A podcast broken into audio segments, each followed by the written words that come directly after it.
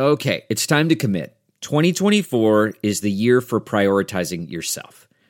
Begin your new smile journey with Byte, and you could start seeing results in just two to three weeks. Just order your at home impression kit today for only $14.95 at Byte.com. Byte clear liners are doctor directed and delivered to your door. Treatment costs thousands less than braces, plus, they offer financing options, accept eligible insurance, and you could pay with your HSA, FSA. Get 80% off your impression kit when you use code WONDERY at Byte.com. That's B-Y-T-E dot com. Start your confidence journey today with Byte. For all of our listeners in the state of Iowa, this may not be your favorite Ben Joravsky show You today. guys all right? suck, man. God dang, Iowa. Come on. Your Ben Joravsky show for Tuesday, February 4th is just moments away. But before we get into this, we need to thank the following unions for jumping on board and sponsoring this program. Unions like the International Association of Machinists and Aerospace Workers, Local 126 and District 8. The International Brotherhood of Electrical Workers, Local 9 sponsor this program, as well as the International Union of Operating Engineers, Local 150.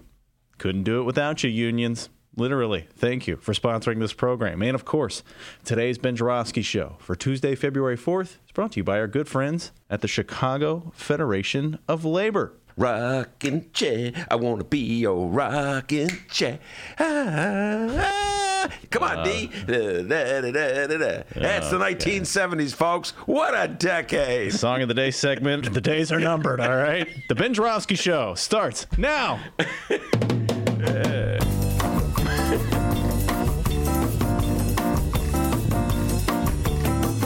It is Tuesday, February 4th, and live from the Chicago Sun-Times Chicago Reader Studio on Racine Avenue, this is the Ben Joravsky Show.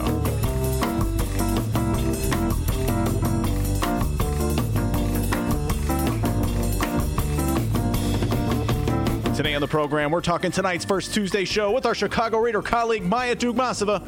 May Whiteside of the Flourish Pack returns, and we welcome back congressional candidate Anthony Clark.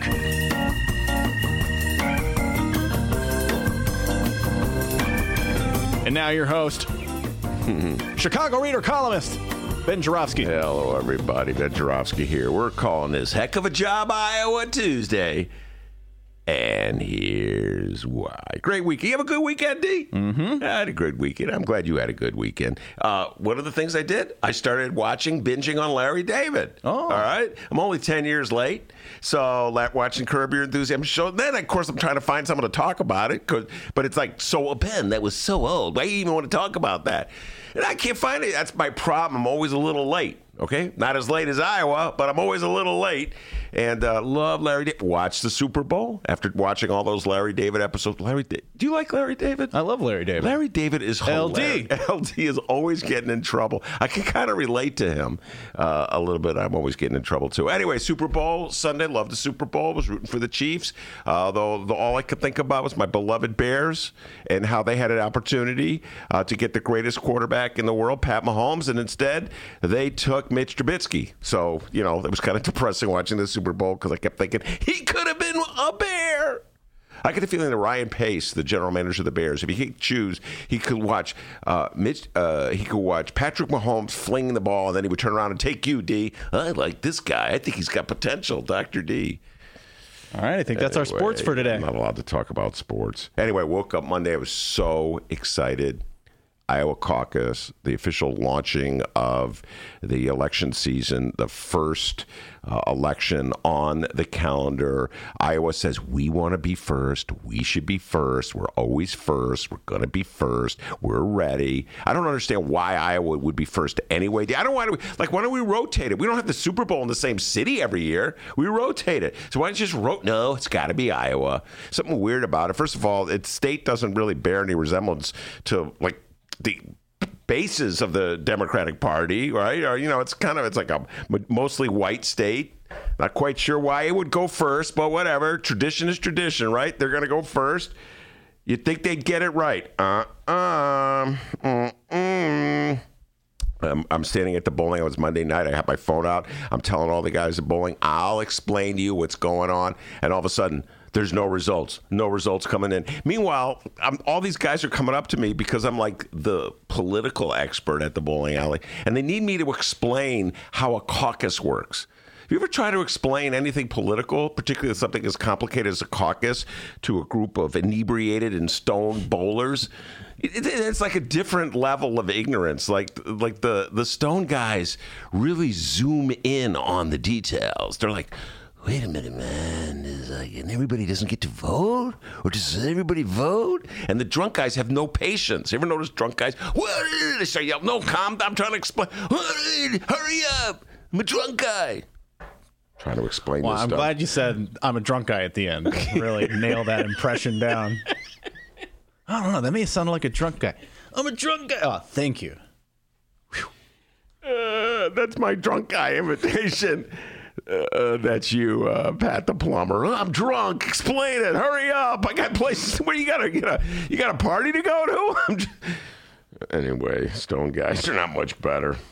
So uh, yeah, there we go. I'm waiting for the results to come in, and uh, all of a sudden they're saying they're having computer troubles. It's quality control problems, and uh, something you should know. My Monday Night Bowling League, it's crawling with techies. There's all these guys.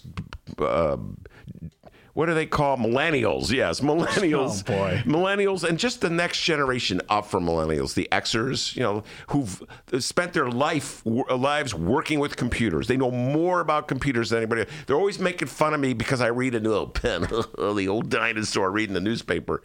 Here's something you didn't know about computer techies, D. They're all front runners. Like I said, they make fun of me because I read a newspaper. Then something goes wrong with their beloved computers. They start passing the buck. So I'm going up to all these techies in the bowling alley. Could you explain what's going on? Well, Ben, I'm more in sales. Uh, I'm not really in the tech end of things. Uh, oh, you're here. I'm in sales, Ben. I don't really understand what's going on with these computers. Anyway, I'm starting getting phone calls from Bernie Bros. Bernie Bros are freaking out. Bernie Bros, like they they still are upset because they think the 2016 election was stolen from. Now they're absolutely convinced that the Democrats are up to the same tricks. The Dems, Democrats, are up to the same. Ben, I told you. I'm getting the. I told you.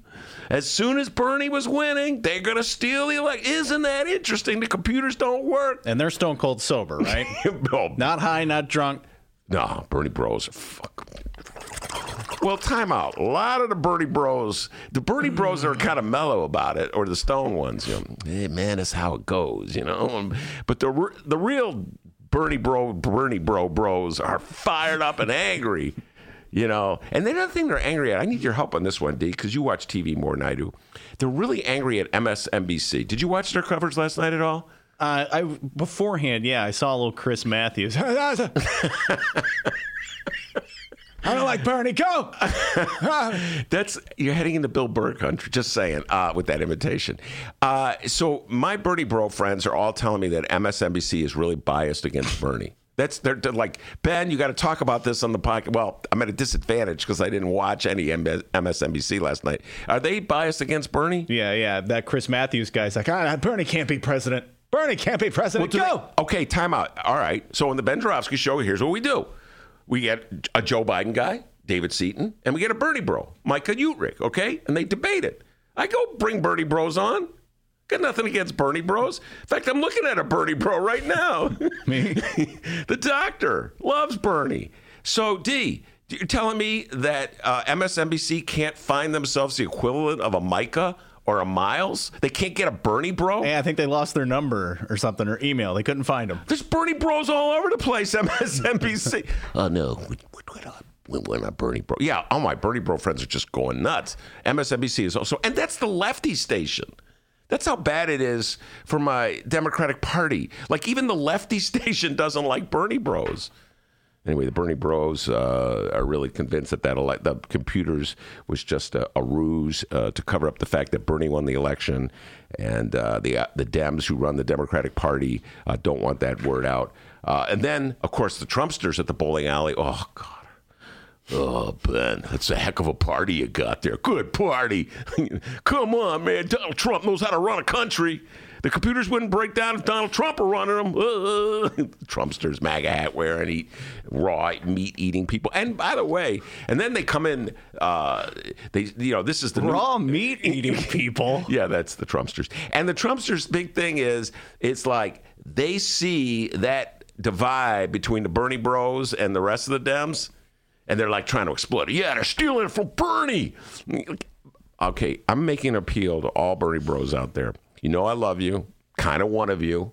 Got tons of you in my studio all the time. Looking at one right now. Don't fall for the Trump BS on the, they don't like you. They don't like Bernie. They don't like your policies. If Bernie's the nominee, they'll start mocking you, making fun of you, making fun of him, calling him a commie. Don't fall for it. You got to be smarter than that. Okay, Bernie Bros, you know I love you, but you got to be a little smarter than to fall for that BS that Donald Trump is putting out there. Here's the deal, man.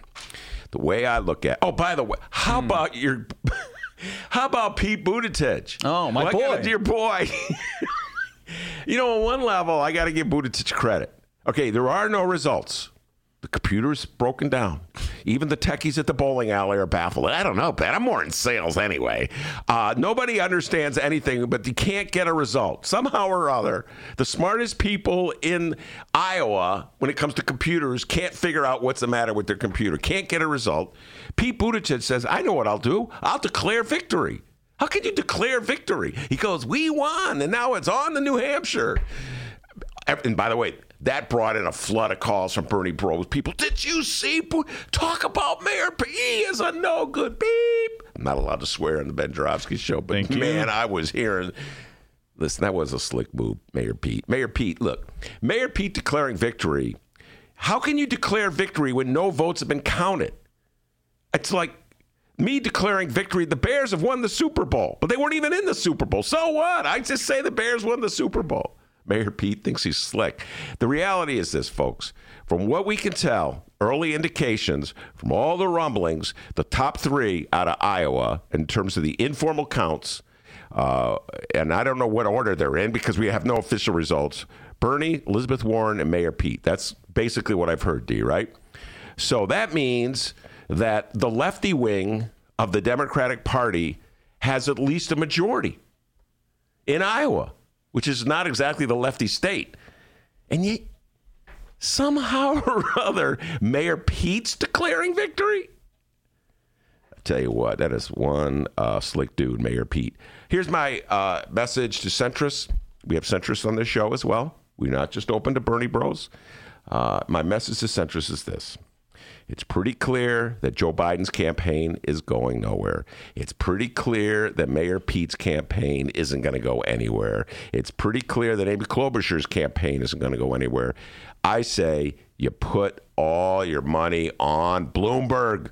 That's my advice to centrists.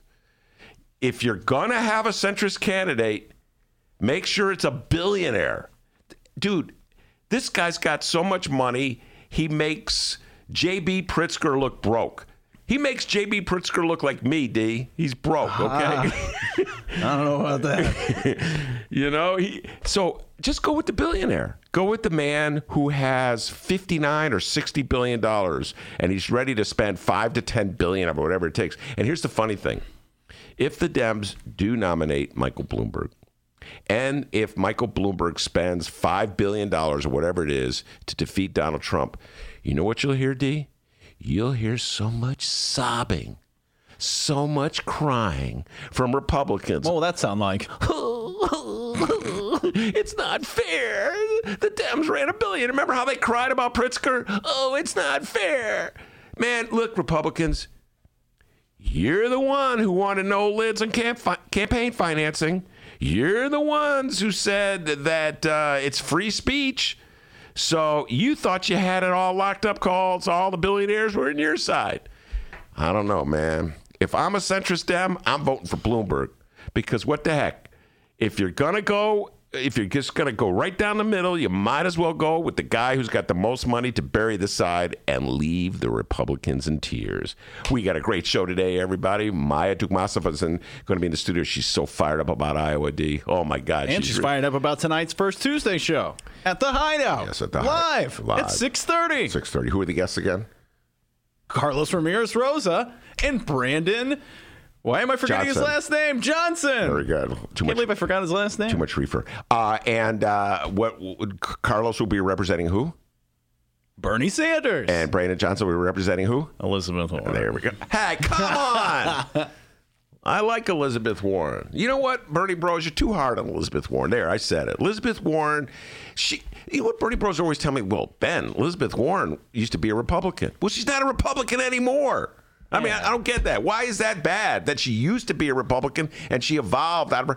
Donald Trump used to be a Democrat. Doesn't seem to bother Republicans, does it? They love Donald Trump now. Yeah, Bernie supporters, stop being so supportive, would you? For one candidate. What, what do you think this is an election? Get behind all the others. Wait, hold on. I think there's. I think there's a. I think he's making a pretty good point. Hold on. That's like it's kind of ironic that point he's making. Hold on, let me get out the bong. Oh okay, yeah, we got makes a lot of sense. Anyway, May will be here. Uh, May Whiteside will be here from uh, Chicago Flourish, and she'll. Oh man, I'm going to ask May about uh, uh, Iowa and the importance of black women in the process. Uh, I'm throwing it out there. Any Democratic candidate who runs against Donald John Trump should uh, have a, a black woman as his or his or her vice presidential uh, candidate. Yes, I said it, and it's true. And Anthony Clark, the man to call AC. He's running for uh, Congress in the 7th Congressional. Last week we had Kina Collins on. Now Anthony Clark's turn. Pride and Joy of Oak Park uh, will be in the studio at 2.30. I'm sure he'll be talking Iowa. Uh, you know, he's a young guy. He's a millennial, D. He could maybe help those Democrats out with their computers. They need someone. Just seems like all the tech. I can't. I, I'm more in the sales end, Ben. You know? when things go bad, everybody's in the sales end. Anyway, we have a great show. Plenty of political talk ahead of us. Before we do any of that, the young man from Alton, the man they call Dr. Doobie, with the news. How's it going, everybody? What the hell happened in Iowa last night? Still not sure. But we do know what's happening in Chicago and or Illinois this afternoon. Mm. Yes, the Iowa bashing continues on the Ben Joravsky show, and it looks like our Illinois governor is getting in on the fun as well. I think it's safe to say that the Hawkeye State has a big problem on their hands, Ben. One, you know how Governor J.B. Pritzker feels about big problems. Big problems become big problems when you let small problems sit. Hold on, man. That's, oh, yes. That's some deep stuff. J.B. Wan, Kenobi, Pritzker has a solution. We don't want this problem getting any bigger now, nope. do we? And that solution is to hell with Iowa. Yeah. Have the first Democratic presidential primary of the election season right here in Illinois. Hey, when you're governor, sometimes you got to throw your neighboring states under the bus, all right? So, after it became apparent last night that no one knew what the hell was going on, Governor Pritzker addressed the caucus raucous on Twitter. Pritzker said, quote, if you're looking for a state whose people represent the diversity of America, look no further than Illinois. It's time for the most representative state in the country to be the first in the nation. He then linked a 2016 NPR story that lists Illinois as, quote, the perfect state to host the first Democratic presidential contest. Pritzker spokesperson Ann Caprara added that Illinois is, quote, the most representative of the rest of the country. We have a rural population, urban population, and representation of literally every ethnic group in the country in all sorts of business and manufacturing. It makes sense that Illinois should help decide who the Democratic nominee is. Ben Joravsky, your thoughts on all this? Is this a good idea? Yes. Y E S, in my humble opinion. I can't wait to uh, hear what our guests say today. But I, uh, all the reasons stated. The most NPR had it first. I did not know that. You know, I'm gonna have to show them a little love now. NPR had it first, huh? And then and Pritzker cites NPR to like show that there's some support for it. Absolutely am for it. This, what he said was so true. And we uh, just talking about the downstate, upstate divide that we talk about on the show all the time. So you know, you'd have a candidate who have to reach out downstate, and candidate have to uh, make appeals to Chicago. It would be much like the gubernatorial primary of 2018, which uh, you're, you're, you know, J.B. Pritzker was victorious because he showed that he could go to all different uh, areas of the state. So yeah, uh, the, divi- the the diversity in the state of Illinois uh, absolutely ma- makes it more representative uh, than Iowa, and and and it would be a great thing for us. Could you imagine how cool it would be if Illinois were the all these uh, candidates were coming in the studio. Ben, I love your show. I'm a huge fan of Dr. Newby. yeah, man, let's move it up. To, let's move Illinois. To, I, Iowa, I never understood why Iowa was always the top of the list. I remember explaining, trying to explain it to my kids years ago. Well, Iowa, why?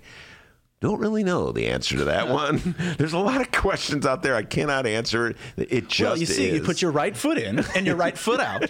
then you put your right foot back in and you shake it all about. Plus, we have better computer techies in Iowa. I'm baffled. I'm more in sales. Did I tell you that? I'm more in the sales end of things. Well, you grab your partner, do si do, over to the candidate that you like. Unbelievable. It's like a broken app. I never heard of a broken app. You ever heard of a broken app, D? Yeah. Okay, maybe there's more f- familiar. Technical difficulties. Yeah, we're having technical difficulties. We have technical difficulties on the show. We call Brian. Brian Ernst comes here and fixes them, right? They should send Brian down to We've, we've gotten a good streak lately. We haven't had Brian come in in a while. Touch wood. Now, at the moment, the Illinois primary is still set for March 17th, and it will more than likely remain on March 17th. But we've learned how this DNC works in the last couple of years. If J.B. Pritzker, the richest politician in America, really wants to have Illinois host the nation's first primary election, well, there is one way you can get it done. you know what I'm talking about, Bloomberg? I, I have to correct that statement. Hmm. He is not the richest po- politician in America, J.B. Pritzker. Michael Bloomberg is way richer than J.B. Pritzker. Okay. So that's why I say centrists out there, Democratic centrists.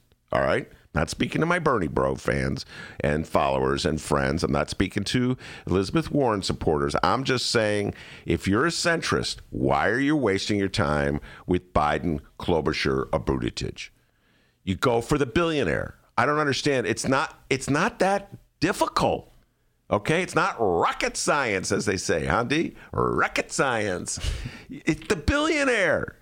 He's got the most money. Bernie and Elizabeth Warren have the most supporters. Bernie and Elizabeth Warren will have people who will go knock on doors. Joe Biden doesn't have anybody knocking on a door. Pete Buttigieg doesn't have anybody knocking on a door. Amy Klobuchar doesn't, you know. So if you're not going to get door knockers, get the next best thing TV commercials. And that's my advice to centrists go with Bloomberg. And now, as far as everybody else goes, better knock on doors because Bloomberg's got a lot of money. Oh, and if Illinois were to ever get that, uh, the first uh, primary election in the nation, to all the politicians, if that were to happen, no bribery, please. My God.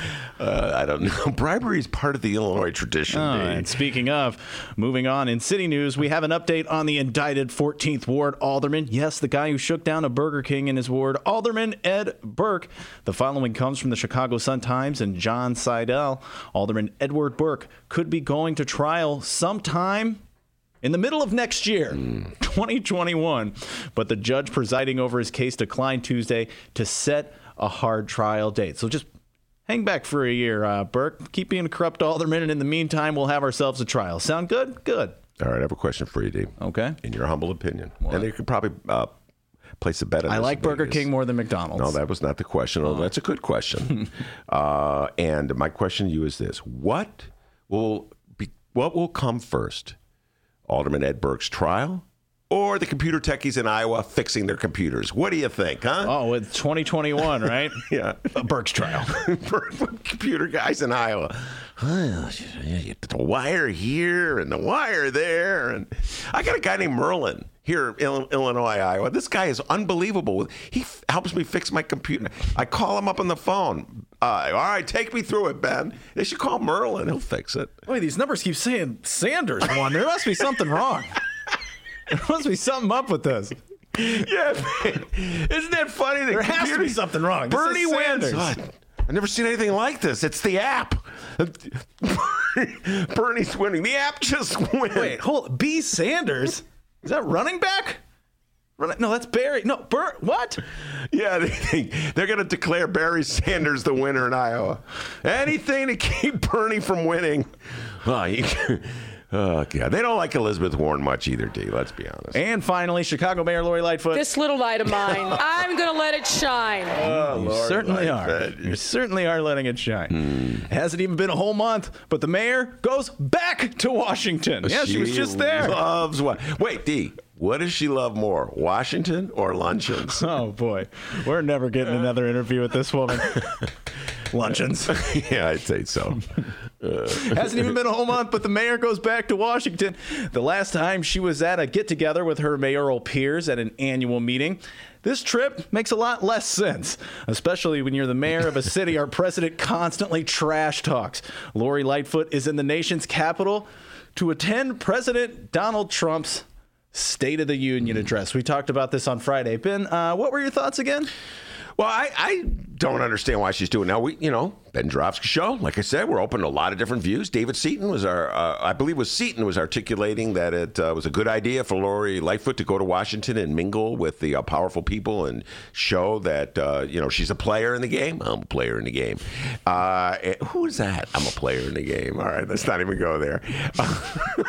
it's it's somebody, but I just can't remember who. Ah, you know uh, anyway, so she wants to go.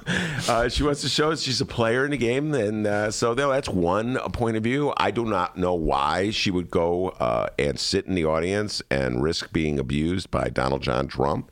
Donald Trump uh, uses Chicago uh, to fire up his uh, base. Uh, Chicago symbolizes everything that Donald Trumpsters are against.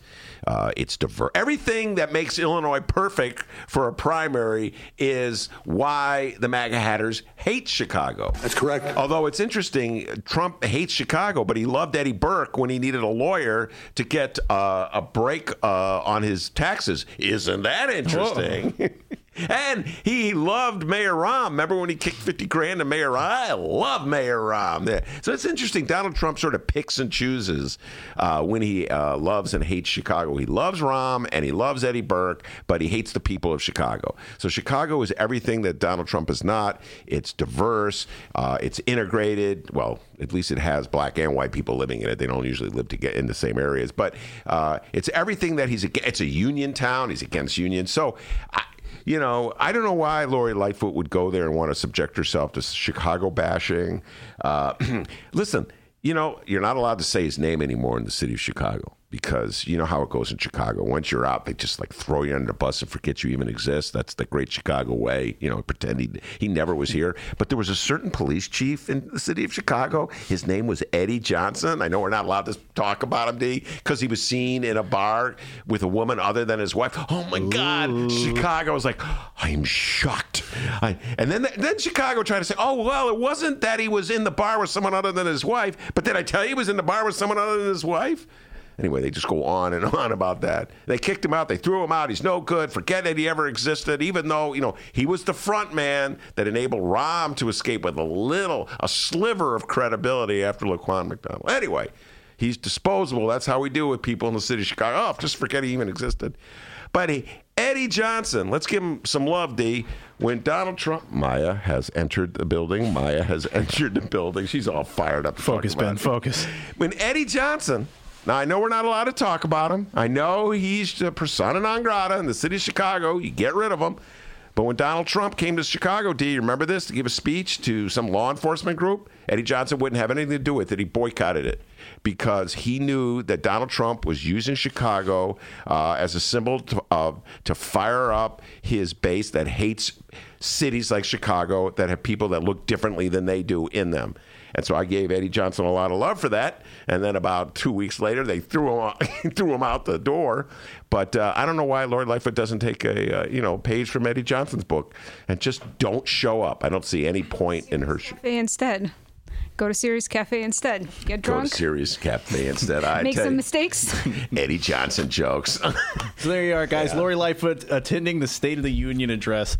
Uh, maybe some advice on the live stream if you're listening on the live stream. What advice can we give Lori Lightfoot as she attends Donald Trump's uh, State of the Union address. You know, maybe uh, if Donald Trump starts trash in Chicago, she's sitting right there. What can she do? Maybe some advice would be. Well, I remember last- she, she listens to the show, so Yeah. she's gonna be reading the live stream chat. Yeah, that is true. Lori, if, if he starts trash in Chicago, stand up and turn your back to him. There you go. There you go. There you go. Any other advice would be greatly appreciated She on can throw a live stream. Chicago dog at him. There you go. Oh yeah, or she could do what Spike Lee did uh, at the Oscars uh, when um, what was the Green Book won. He was so outraged, he stood up and goes, "That stinks," and got up and walked out. I think so. She could do that, you know. All right. Well, before we go to Maya here, let's read uh, some of our thoughts here on the live stream chat. Uh, let's see here. Kyle weighed in. Kyle says, "Ah, well, that's depressing. Been telling the electorate to claim." Uh, what was that word there? Uh, felty. I don't know. What's that word mean? Oh, he's saying it's because Bloomberg. I said this. I say this again. I'm speaking to my centrist listeners. Okay, Maya immediately starts laughing.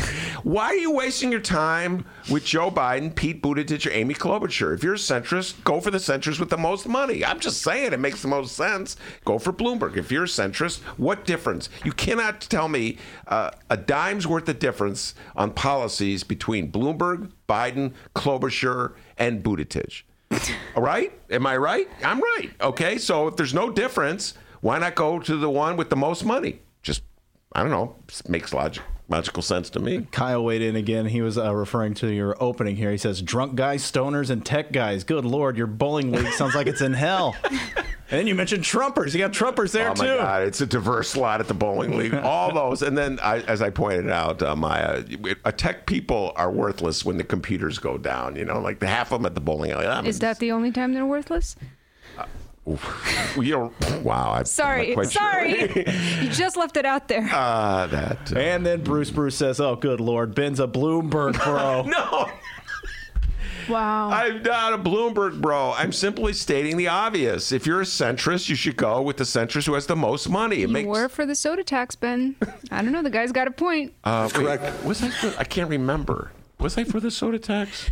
No, you were was, definitely for the soda tax, No. but not for the reasons Bloomberg was for it. I, I actually uh, I can't remember. oh boy, you can't you were for the concept of there needs to be more tax revenue for Cook County. Yeah, but I, I no, I said it was a progressive, uh, a regressive tax. I wanted uh, more progressivity in the taxes. As I recall, I brought Richard Boykin on my show several times to discuss that. So uh, no, I, I think uh, no, I was against the soda pop. Oh, I remember Sue Garza, uh, alderwoman of the 10th ward, coming on my old show and just reaming out the soda pop tag. They're all going to Indiana. Remember that? Sorry to muddy the waters. yes, that's okay. But uh, no, anyway, if you're a centrist, go with Bloomberg. That's my advice. We're going to keep you posted on these uh, local stories as today's program rolls along. Don't go anywhere. Maya Dukmasova will be joining us. We're going to be talking about First Tuesday. It's tonight, everybody, at the Hideout. Get your tickets if you haven't yet. We'll be right back with the Ben Bloomberg Bro Joravsky Show in moments. Read the Chicago Reader to get up to speed on what's what in Chicago. Culture, food, arts and entertainment, weekly concert listings, weekly event listings, the environment, travel. I can continue, but you get the point. And for all of you Chicago political junkies, raw weekly columns on real city politics from Maya Dukmasova and our very own Ben Joravsky. The Chicago Reader, free to the public in newsstands throughout the city and online at chicagoreader.com. Read it now and be a more informed Chicagoan. Did you know that 40% of the people in Illinois opt to be cremated? Well, it's true. And Chicagoland Cremation Options honors their wishes by providing cremation services directly to the general public. Chicagoland Cremation Options provides an affordable, ethical, and easy cremation arrangement, whether in person or online. Save thousands and streamline the process by going directly to Chicagoland Cremation Options. It's a family owned business operated by my good friend Douglas Klein. Here's how you reach them Chicagoland Cremation Options.com. One more time Chicago Land Cremation Options.com.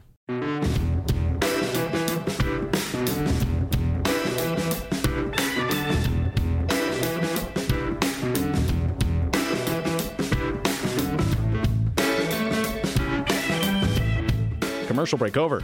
Welcome back to the Ben Joravsky Show, live from the Chicago Sun-Times. You know, my uh, they're really giving me grief on the online show.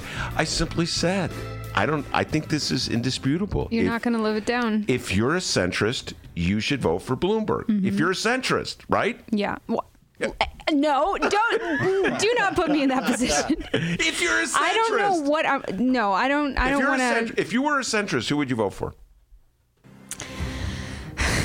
don't duck and dodge. If I were a centrist, yes. God, my skin is crawling thinking about this. Uh, I would vote for Andrew Yang if I was a centrist. Well, I I think of Andrew Yang as more of the lefty persuasion. Uh, by the way, this is a little known fact, and we're not going to go down this rabbit hole, but Andrew Yang's campaign was effectively launched by his appearance on the Joe Rogan show. A lot of people don't know that. Andrew Yang went on the Joe Rogan show, got about, what was it, about a 90 minute interview, D? Something like that. I only watched about the first half hour of it. Uh, and it was after that that uh, contributions started flooding into Andrew Yang's campaign, which has kept him uh, in the, on the debate stage for I don't know how many months it's been. So uh, I just view Andrew Yang, all right, that's, eh, I guess that's an acceptable answer, but I, I view Andrew Yang as more on the lefty side of the equation. Uh, a real centrist is one who, like, is, views things in uh, electability, and so that means you have to have been elected to some other office. You have to have a title in front of your name. Uh, you have to have already compromised on important legislation where you sold out your democratic values in order to show that you're bipartisan. Andrew Yang is a rookie. He's never served office. He's never had to do anything like that. Well, okay, who do you consider to be in the centrist camp? Amy Klobuchar, Bloomberg. Who Amy else? Klobuchar, Bloomberg, Buttigieg, Biden of the people. Bennet, I guess. Is he still running? I don't. I guess Michael Bennet. But those are the five. And then the lefties, the the real lefties are Bernie and, and Warren. Uh, and uh, Yang is. I, I put him more in the left side of things. I mean, he's his I'll tell chief you what. policy is redistribution of money. So I'll tell you what. Maybe I'll regret saying this later. And I, I uh, honestly, I shouldn't even be saying this, and you shouldn't be putting me in this position. But push come to shove, I think I'd vote for Biden over Pete Buttigieg. Oh, you're going to say something radical. Oh my God. Whoa, Maya. Uh, oh my God. Hell yeah. Are you kidding? Oh my God. So if I were a centrist, I guess I'd vote for Joe Biden. I would. I, I don't know. I, listen, Pete Buttigieg. I'm having a hard time. Henry Davis came on the show, and that, that was it. Pete Buttigieg grew up in South Bend, Indiana. All right, and then all of a sudden, when he's running for uh, president of the United States, discovers that there's school segregation. It's I'm I was didn't learn this until relatively late in life that the schools are segregated. I mean, I, I I can't take the guy serious, Maya. Well, speaking of which, do you want to talk about what's happening with these caucus results Uh, yes. and this app? Are you following this? Yes. Uh, well, I haven't followed it in the last uh, 40 minutes, so give me the. Neither are have I. I was driving over here, Okay. so. There's- uh, well, but what's what the latest? I mean, the latest is that it's still completely unclear what's going on, but it's it's it it it's looking like people tied to to Mayor Pete and his campaign are funding investing in somehow uh, in, in in some kind of relationship with the company that created this app a company that was also started by a bunch of Hillary people uh the, the former Hillary campaign people started this company called what is it Shadow, Shadow. Jesus Oh, that's a good name. I feel like this is like a really a really bad sci-fi paperback.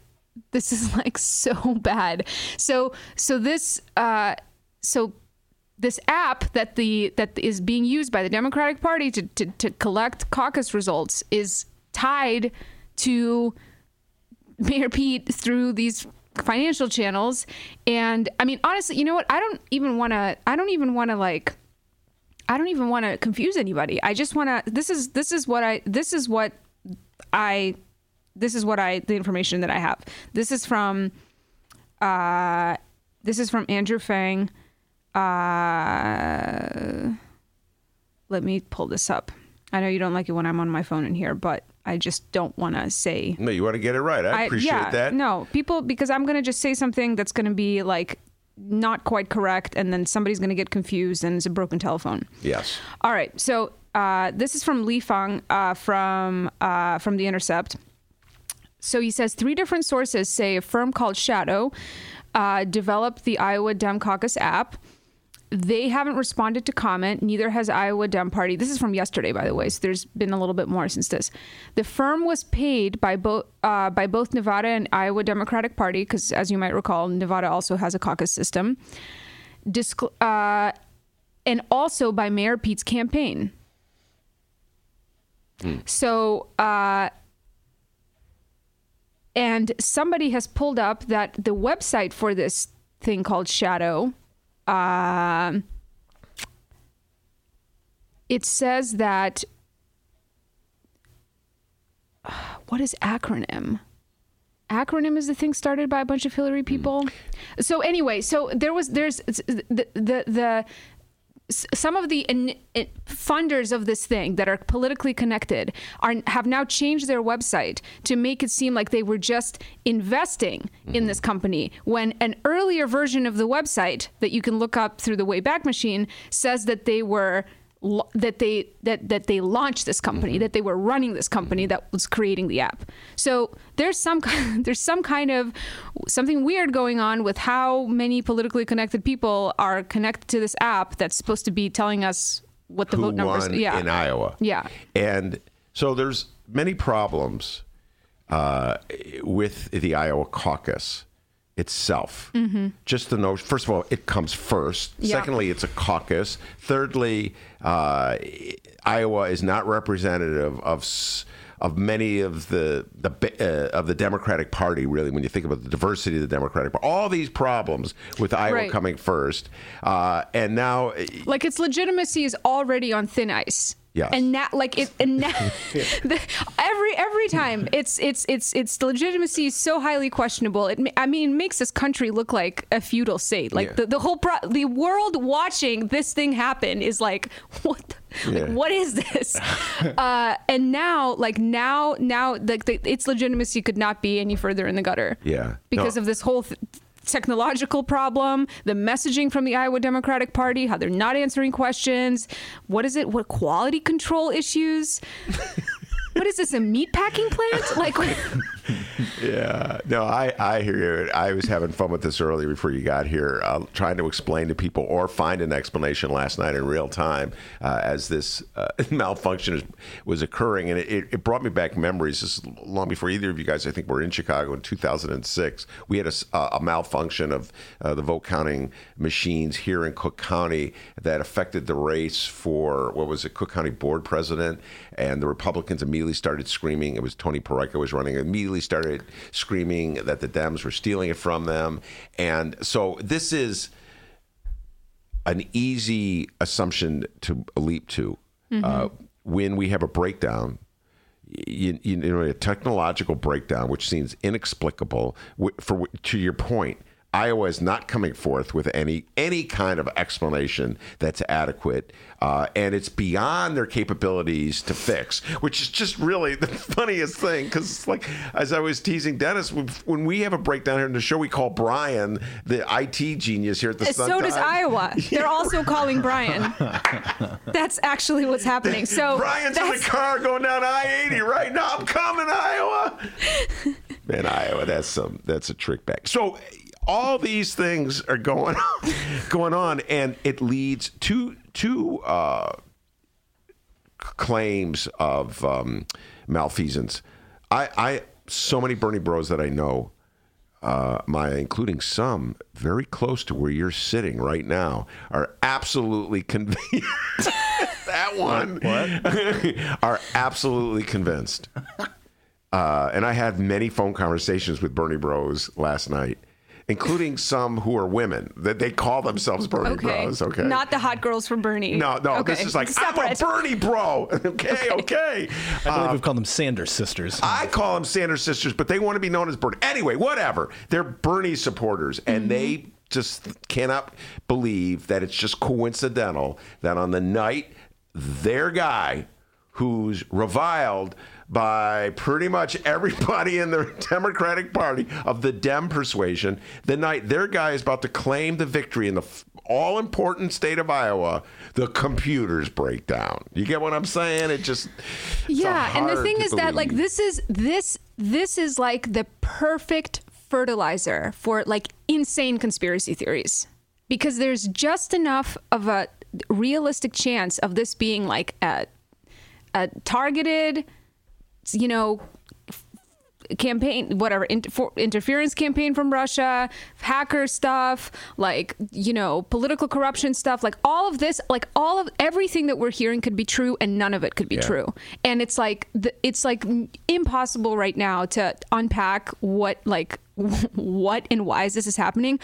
Also, like, all of this could be like, the problem could be really really truly just a technical mechanical problem somewhere and that there's no and there's no bad faith or bad play or or bad intentions anywhere in all of this. Mm-hmm. But like what the every minute that goes by that there's not clarity on this issue hmm. like the the conspiracy theories are growing like mold. Mm-hmm. They're just, you know they're they- they- they're cons- like and i can't even imagine like what is going on like what is the right what are people on the right like watching this like what's going on over I know there? what they're going on. I read them right. Okay, right. so I'm I'm like I make a point of reading the right, and there's two uh, theories, uh, themes that they're putting out. I already heard it at the bowling alley last night from All all, right, the Trumpsters here. Yeah. a theme number one is that it just shows you how inept the Democrats are, and that's why you need Donald John Trump to run the country. This would never have happen uh, with, with Donald John Trump. Okay, that's theory number one. He's in charge. They're not. They're inept. He can handle anything. that's That- like how people talk in russia about putin like that's well, that's how there's it is a reason Donald Trump and Putin have so much in common, Yeah. okay, and why he loves Putin with the adoration he has. Uh, and uh, and I'll say this for Putin. When it came to hacking those Democratic computers, he didn't mess around I'll with this- Brian from IT. He, he hacked those yeah when his, his election fraud is impeccably executed Absolutely. Uh, so yeah, so there's that theory, and then there's their favorite, which you will read, I'm sure, in the Tribune uh, with your good friend John Kass will be airing it, which is he they'll be trying to take advantage of the discontent that we've been talking about. Uh, and the feeling of Bernie supporters that they don't get the respect they need, and that the Democratic Party hates Bernie, and the Democratic Party will do anything to keep Bernie from being the nominee, and they'll they'll fan those flames. And it's classic politics. You see a wedge, uh, you you see a divide on the other side, and you and you just play at it and you rub it. And so you'll see uh, the MAGA hat wearers talking about Bernie Bros being unfairly treated, and like they care about Bernie Bros. Like any one of those MAGA hat wearers has ever once in his or her life raised his or her hand to do anything remotely resembling pushing for something social justice. You know what I'm saying? Like Bernie is supposed to represent redistributing, re- redistribution, uh, breaking down the walls of social inequity, dealing, getting health care for everybody, getting education for everybody. Every one of these MAGA hat wearers has been against that their whole life. They've been on the wrong side of history their whole life, Maya. But now, when it comes to like taking advantage of that divide in the Democratic Party, they'll, oh my God, they don't like Bernie. Meanwhile, Trump Trump tweets this stuff. My tweets, cra- they're trying to steal it from Crazy Bernie. He calls him Crazy Bernie. Mm-hmm. He can't even get his messages straight. You know, you got to show some sympathy. Anyway, so that's those are the two themes that the Trumpsters are playing. Yeah, I mean it's it's also like I don't know. I was listening to uh, the today's episode of the Daily the New York Times podcast that was all about yesterday in Iowa, and one of the things that was really, I mean, first of all, another reason why this Iowa caucus is like awful is because this is like it's it not it's not just a non-representative state. It's like the way that the caucus system is set up is that it like it's more accessible to well-to-do white people and not like shift workers and not you know and and not people who have irregular schedules because they they're living in an economically precarious situation like all of it is set up to sort of center and and uh, advantage like d- j- middle class white people In other words, if you you don't have to go to work between seven and nine o'clock uh, on a two on a Monday night. Yeah. people who do not have to be at work. and you have a car because you know it's Iowa, so like lots of places, it's not you know you just you can't like easily access this. Like you have to drive there, whatever. So, but I was listening to the episode of the Daily, and uh, there were interviews with some people. Like some of them were kind of elderly, and they were just describing sort of how you know there's like a first round, and if in your caucus site uh, the person that you came there to support doesn't get more than fifteen percent Yeah. um, of the of the votes of the, like the people in the room, then there's they have to those people have to go to choose someone else. And there were people who were like leaving after the first after the first round and they were and like one they had one lady on there who was just saying like I am like exhausted and I don't know what to pick and like I wanted to vote for Joe Biden and I don't know like I don't know it was just it was like this it's the most imperfect way to determine a victor. Uh, I, I've sat through an Iowa caucus. I was there in 2008 uh, when Obama was victorious. Yeah. And uh, I watched the procedure. On one level, it's fascinating and fun to watch. Uh, I, I wrote a column for the reader going, wow, what imagine if we chose a mayor this way? Uh, and uh, yes, there's that second voting, that round of second voting, uh, it, it, uh, where the people, the, they're free agents. The people who voted for a candidate that didn't meet the 15% threshold are open to the solicitation of the other camp, camps. And I watched, I watched as Hillary Clinton, this, you'll get a kick out of this one. I think it was a Hillary Clinton supporter from 2008 trying to convince I think it was a, like a Joe Biden. Joe Biden was running for president in 2008. A Joe People forget. Yeah, people forget. A Joe Biden supporter why he or she should caucus with Hillary and not Barack Obama on the grounds that Barack Obama was tied up to this horrible scandal in Chicago inviting involving a, a gentleman named Tony Rezko. And I'm sitting there I'm of course I'm the, like the only guy in the room who knows all these players Yeah. thinking oh my God, here I am in, you know, Booney Town, Iowa, and I'm hearing someone trying to scare a Biden voter away from Obama with Rezko. You know what I'm saying? Well, and the other thing too is like this whole thing, like the the the the, the way this is a media circus, like the spectacle of it. The, the confusion it's already confusing but now the additional confusion around this very confusing process like i just feel like it it really disheartens a lot of people and really like you know creates the impression that it doesn't matter whether or not you engage like the who knows whether your vote counts whether the results are going to be legitimate. Like it just it's all it's all bad. Yeah. like it's just all bad it's all bad sauce you know? Uh and it's really it's like re- and i feel like the longer this confusion is going to go on the more it's going to like the conspiracy theories are going to flourish Oh, and it's and you know speaking of which this brings me to my article this week because by the way we have a local election here march 17th we've got a primary election. We've got some very important races. There's a bunch of state house state senate congressional seats up uh, uh, up for election. There's the state's attorney's office. Kim Foxx is running for re-election. There's the Cook County Clerk of the Circuit Court. Dorothy Brown's out of that position for the first time in 20 years. Is- That's another important race.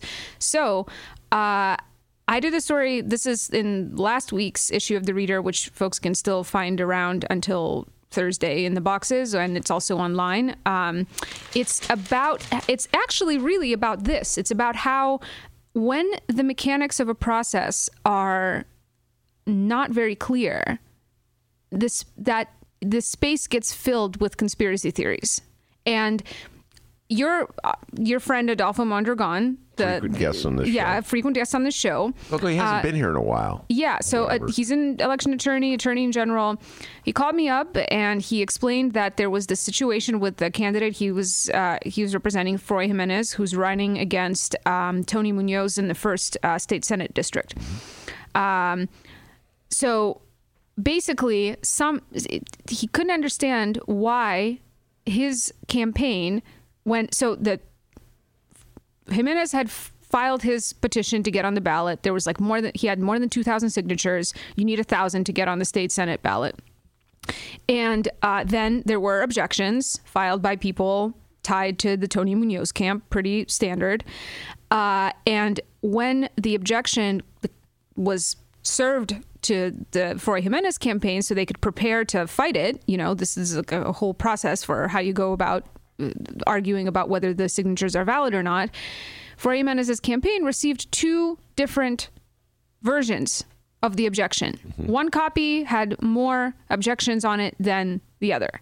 And this probably sounds confusing to people, so I just urge, urge everyone to read the story. It's like a very in the weeds situation, and it's like already weedy enough if you read it, but like hearing it, it's it's. I'm sure it's you know. I, I've been there trying confusing. to explain in the weed stories. Right. yeah. So, but like the point is that as I st- the the the theory that people had about what might have happened is like what if the reason why we have these two different copies is because somebody connected to Tony Munoz uh, or the objector that was just connected with Tony Munoz struck a shady deal with a state board of election worker to to timestamp an objection at one time and then f- refile it later with more with more signature challenges mm-hmm. because like with a beefed up version basically of and I, I in a story I explained this whole Right. theory in more detail. So Take that deep dive. Right. So, but this theory, this kind of conspir- conspiracy theory, essentially, is completely believable in the realm of Chicago politics. Yes. This is the kind of thing that happens here all the time. Mm-hmm. This, you know, this whole David Krupa, uh, Madigan, Marty Quinn thing in the 13th ward last time around. Like, you know what I mean? Like, the, anything could happen. So you hear a conspiracy theory like that, you're like, could that happen? Probably, Yeah. you know? Um, but as I got deeper into it, trying to figure out what other possible explanations there could be for this discrepancy, uh, a, a much more likely and reasonable explanation presented itself that had to do with like basically the how the state board requires people to file copies and who has to make those copies and what time people bring those copies. And like it's sort of you know you have to kind of think about it in Occam's razor terms like you know like the maybe it's the most the simplest explanation is the best one. And so i lay out in the story like what the simplest explanation for all of this could be and why it's highly unlikely that the conspiracy theory is true. But uh still just the the, the fact that you know Froy Jimenez's campaign like didn't know how, like what the actual steps were like what the process was by which logically they could have gotten these two disparate copies the immediate thought was like there's something there's some kind of foul play. And i don't blame them at all especially not in the city especially not in the way that d- politics are played dirty by incumbents against you know challenger can- candidates like froy.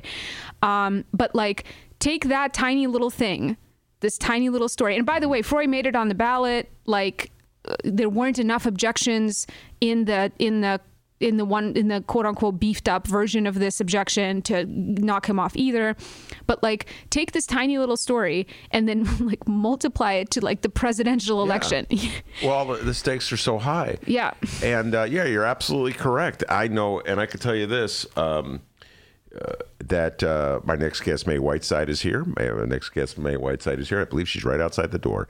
Uh, but I will tell you this: that in Illinois and in Chicago and in Cook County, the knee-jerk reaction of anybody who's losing, if they lose at the board level, the uh, election board level, and they kicked off the ballot, uh, if they lose at the ballot place itself by the voters, is to blame the machine. I've heard people who are part of the machine blame the machine. I've heard David Axelrod, David Axelrod, okay, machinist machinist, machinist who wor- made his name. Uh, well, he really took off into the stratosphere when he cut the deal, went to work for Daley. He had worked for Paul Simon and Harold Washington, but he worked for Richard M. Daley, okay, and then went to work for Bill Clinton. I heard him talking about when he was working for Flor- Forrest Claypool, saying, you, "You know what it's like with the machine in Chicago." So everybody in Chicago blames the machine. One day, Michael Madigan will be like, "You know, you can't beat the machine." So you know, Right, the machine yeah. doesn't even exist anymore. It's so pathetic. Um, so yeah, there's that, and there's a good reason why people have that. By the way, I got to tell you this, Maya. We're going to be doing um, some uh, backroom deal stories. Oh, yeah, yeah, yeah. And and we really should talk about the uh, Illinois primary. I Mm-hmm. took a deep dive. I want to thank Maggie Wonderly. I got to give you a shout out, Maggie Wonderly. She's a Bernie Sanders delegate, and uh, she was the person that uh, essentially she always tries not to give take all the credit, but she was the Bernie uh, strategist who put together or helped put together Bernie's slate of delegates. And she explained to me, she was so patient with me, Maya, uh, the uh, delegate selection process in Illinois, and it's not as nutty as Iowa, but it's pretty nutty. And so part of the problem in all these cases is that the rules are so convoluted and so complicated, and it's not readily apparent like how delegates uh, are apportioned to a candidate after a primary that people can walk away saying it's rigged, it's fixed. And uh, so it's, We it's have to do an episode on that. yeah, no, it's a, it's it's good stuff. Uh, like I'll just throw this out there as a teaser. If a candidate uh, gets doesn't get 15% of the vote uh, in any congressional district, he or she, a presidential candidate, won't get any delegates. You get 14% statewide. You could conceivably come in second or third statewide and not get any uh, delegates because the delegates are apportioned according to how much of the vote you get in a congressional district.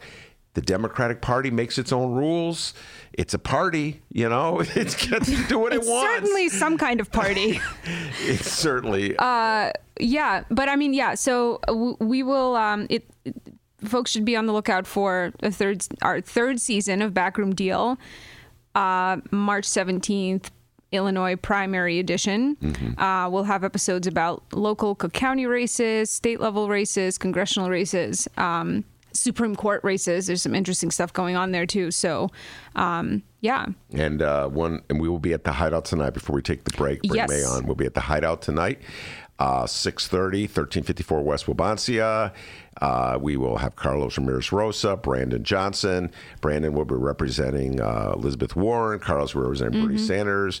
A lot of tickets have been sold, as I understand. Yep. It. And so people should grab their tickets. They should get there early to get a seat. And uh, I don't know if this Iowa thing will become any more clear tonight, but we're definitely setting aside more time than usual with our for our audience engagement portion of this conversation because I'm sure people have lots of questions. Brandon and um, and Carlos have lots to say. And so initially, the show had been conceived as a sort of ideas level debate about the candidates and where they disagree. And we'll have some of that, but like, there will be a lot of talk tonight about what that just you know the mecha- the mechanics of this. Well, and and the mechanic, and I will say this before you take the break. Uh, and the la- Bernie Buttigieg and Elizabeth Warren, their candidate campaigns sent out this message that, according to their informal counts, the top three vote getters were Bernie, uh, Warren, and Buttigieg. Okay, so that means that the lefty wing, progressive wing, whatever you want to call it, the Ben wing of the Democratic Party is, if not a majority, very close to majority. Just throwing that out there. Elizabeth Warren and Bernie are the two lefties in this race, and just throwing that out there, lefties. You know, don't don't you, you shouldn't feel as though like you're a stranger in your own house. yeah, but I heard that there's a lot of frustration among. Uh, between Bernie and Elizabeth people in Iowa from people who were canvassing out there. So we'll definitely We'll get definitely to that, to that get to tonight. that. All right, plenty to talk about. Omaya's got to prepare for the big show tonight, so we're going to let her get on her way. Uh, May Whiteside is on deck. We're going to bring her on when we return. Hey, everybody, what you're about to hear are the piano stylings of Jeff Manuel. Man, listen to Jeff go. Jeff Manuel has been playing piano around Chicago for years. He's played for conventions, for celebrities, played in basement bars with blues bands. He's played at prestigious social clubs, fine restaurants, and in the intimacy of private homes. Book Jeff Manuel at jeffmanuelpianist.com. Don't worry, I'll spell his name at the end of this commercial. You know what Chicago Magazine said? They said that Jeff Manuel is, quote, as comfortable with Chopin as he is with Cole Porter. He's excellent and his performance is joyous. He offers an elegant stream of compositions and interpretations that entertains the mind but won't hurt the ears. To hear more of Jeff Manuel's work and to book Jeff for your next event, go to jeffmanuelpianist.com. I'm going to spell it out for you, people. J E F F M as in Mary, A N as in Nancy, U E L P I A N I S T dot com. Take it away, Jeff Manuel.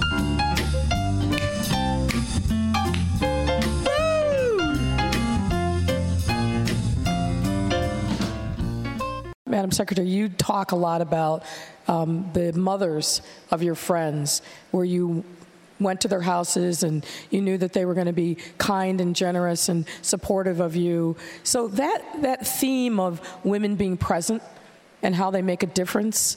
Um, talk a little bit about that and, and how that again animated some of the, the selections that you made of people in the book.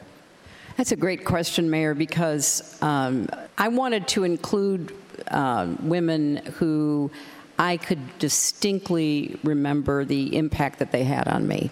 And you know, obviously historical figures. I, I, you know, I never knew Helen Keller or Anne Frank or Maria Tallchief or Amelia Earhart, but as a little girl, they made a big impression on me. You know how to book flights and hotels. All you're missing is a tool to plan the travel experiences you'll have once you arrive. That's why you need Viator. Book guided tours, activities, excursions, and more in one place to make your trip truly unforgettable. Viator has over 300,000 travel experiences to choose from. Everything from simple tours to extreme adventures and all the niche, interesting stuff in between. So you can plan something that everyone you're traveling with will enjoy. Real traveler reviews give the inside scoop from people who've already been on the experiences you're considering. So you can plan with confidence. Free cancellation helps you plan for the unexpected. And 24 7 customer support means you can travel worry free. Download the Viator app now and use code Viator10 for 10% off your first booking in the app. Find travel experiences for you. Do more with Viator.